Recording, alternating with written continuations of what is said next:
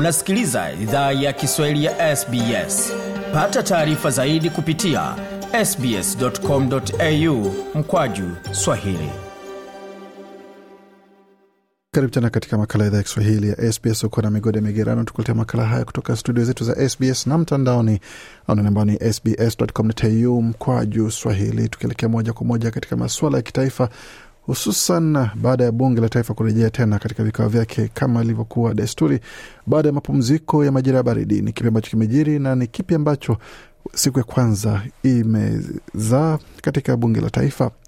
Vikao vya bunge la shirikisho vimeanza tena baada ya likizo ya mwezi mzima kwa kiongozi wa upinzani Peter Dutton na waziri mkuu wa zamani Scott Morrison kuzungumzia shutuma zilizotolewa wakati wa likizo kuhusu mienendo yao ya awali.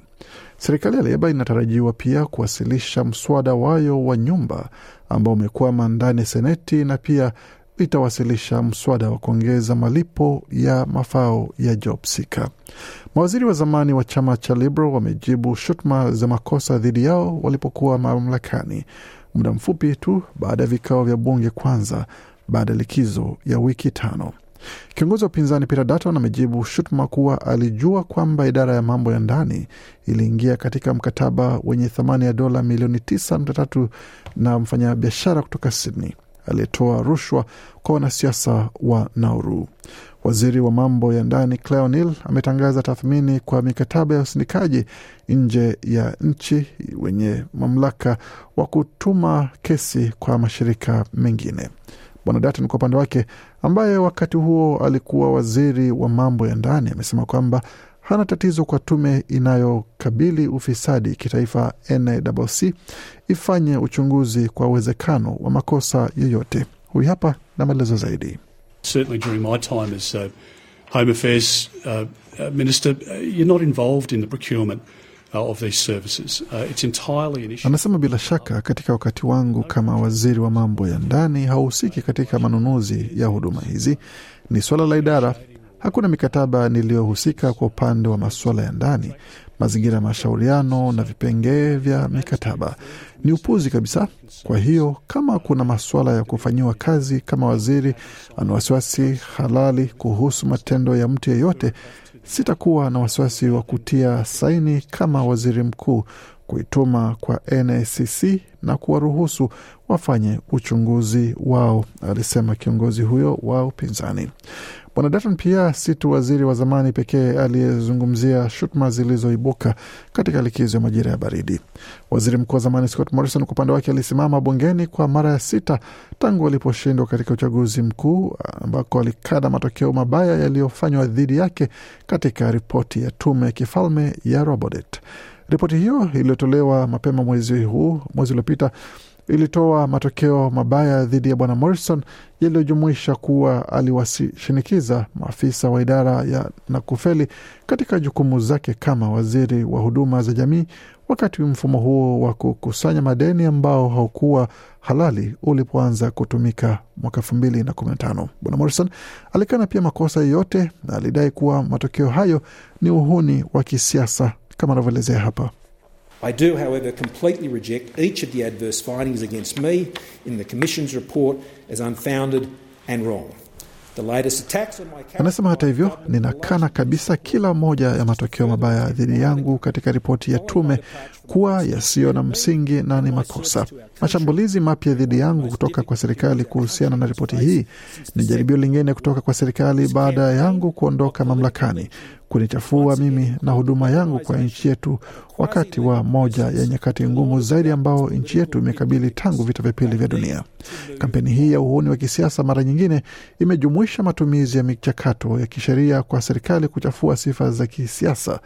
Wanastahili achana nayo, alisema kwa hasira kiongozi wa zamani Bwana Morrison. Wakati huo huo, ajenda ya bunge kwa wiki ijayo ni hatua za kukabili gharama za maisha kama makazi na mageuzi kwa malipo ya mfumo wa job seeker. Serikali itawasilisha tena mswada wayo wa makazi ndani ya nyumba ya chini bungeni baada ya mswada huo kukwama ndani ya seneti kwa miezi kadhaa. Kabla likizo ya majira ya baridi, vyama vya Greens na mseto vilizua seneti kupiga kura kwa mswada huo uh, wa serikali wenye thamani ya dola bilioni kumi kwa jina la Housing Australia Future Fund. Chama cha Greens kinataka uwekezaji wa moja kwa moja wa dola bilioni mbili nukta tano kila mwaka katika nyumba za jamii na za bei nafuu pamoja na kusitishwa kwa nyongeza za kodi kitaifa kwa muda wa miaka mbili kisha ifuatwe na kikomo cha nyongeza ya kodi kabisa. Msemaji wa masuala ya nyumba katika chama cha Greens Max Chandler Mather amesema chama chake kiko tayari kushauriana na serikali kuhusu kupitisha mswada huo utakapopigwa uh, utakapopigiwa kura mnamo Oktoba. We are very keen on negotiating this week. Our ideal outcome is passing a plan as soon as possible that include Anasema tuna nia ya kushauriana wiki hii. Matokeo tunayopendelea ni kupitisha mpango haraka uwezekanavyo unaojumuisha kuongeza wekezaji kwa umma na nyumba za bei nafuu, pamoja na mpango kwa wapangaji ukijumuisha kufanya iwe kinyume cha sheria kuongeza kodi kila wakati. Kwa upande fulani, jukumu ni la serikali. Sasa tulichoona katika wiki iliyopita ni wao kutoka ama kutoa vitisho vya kutisha uchaguzi mkuu mapema na kurejesha mswada huu bila mageuzi, na tunatumai ujumbe wetu kwao ni kwamba tuko tayari na tuna nia ya kufanya mashauriano kwa imani nzuri. Wakati huo upinzani umesema kwamba utaendelea kupiga kura dhidi ya mswada wa kuanzisha mfuko wa kujenga nyumba elfu thelathini za jamii na za bei nafuu. Mswada huo ukifeli kupita, utaipa serikali kichocheo cha kufunga bunge na kuwatuma wapiga kura debeni mapema. Alipozungumzia hoja hiyo, waziri wa makazi Julie Collins alisema kwamba kuzuia kwa mswada huo kuna zua ama na kuna kuzuia nyumba nyingi kujengwa kwa sababu So I say to the Liberals, the Nationals, and the Greens go out and talk to some of the people who are currently sitting on public housing waiting lists about what it will mean. Anasema naeleza vyama vya Liberals, Nationals na Greens, nendeni mzungumze na baadhi ya watu ambao kwa sasa kwenye orodha ya kusubiri nyumba ya umma kuhusu itakachomaanisha kwao. Unazuia nyumba tunapotaka jenga nyumba. Kwa nini mnazuia nyumba nyingi kutolewa kwa Waaustralia wanaozihitaji zaidi, wakati tuna changamoto nyingi kwa leo? Alihoji. Serikali ina, itawasilisha pia nyongeza ya dola 40 kila wiki mbili kwa malipo ya ustawi wiki hii iliyotangazwa kabla katika bajeti ya taifa. Mswada wa wavu wa usalama utajumuisha pia kurekebisha bei kuleta jumla ya nyongeza ya malipo ya JobSeeker hadi dola 56 kila wiki mbili kuanzia Septemba. Msemaji wa masuala ya huduma ya jamii katika chama cha Greens ni Janet Rice amesema nyongeza hiyo haitoshi kwa sababu Let me be clear we have no longer got a safety net when it comes to income support in this country. Anasema hacha acha niwe wazi kabisa, hatuna tena wavu wa usalama inapokuja kwa malipo ya msaada nchini humo, na mswada huu hauimarishi wavu huo wa usalama ambao haupo. Kama mmoja wa waliofanya wasilisho katika uchunguzi kwa mswada huu, huu si wavu wa usalama, ni kama mwavuli wenye matunda, na kile ambacho mswada huu utafanya ni kufunika tundu moja kati ya matundu mengi. Nyongeza ya dola nne kwa siku ya chama cha Leba kwa mfumo wa JobSeeker kwa bahati mbaya haitoshi, haitoshi hata kununua kikombe cha kahawa kila siku, alisema. Kiongozi wa upinzani Peter Dutton kwa upande wake pia amesema kwamba chama cha Liberal kitawasilisha mapendekezo yao kuruhusu wanaopokea malipo ya ustawi kufanya kazi zaidi bila kupoteza malipo yao ya JobSeeker.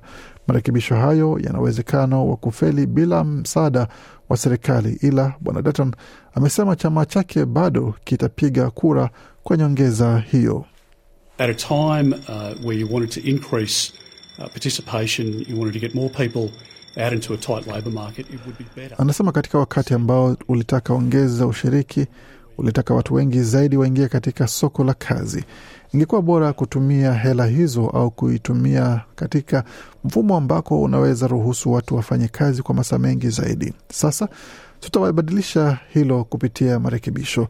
Marekebisho hayatapitishwa kwa sababu hatuna idadi ya wabunge wa kutosha, na hatimaye ikifeli kama tunavyotarajia itafeli kwa bahati mbaya, kwa sababu nadhani ni sera nzuri, kisha tutaunga mkono nyongeza ya dola 40 ya serikali, alisema kiongozi wa upinzani Peter Dutton.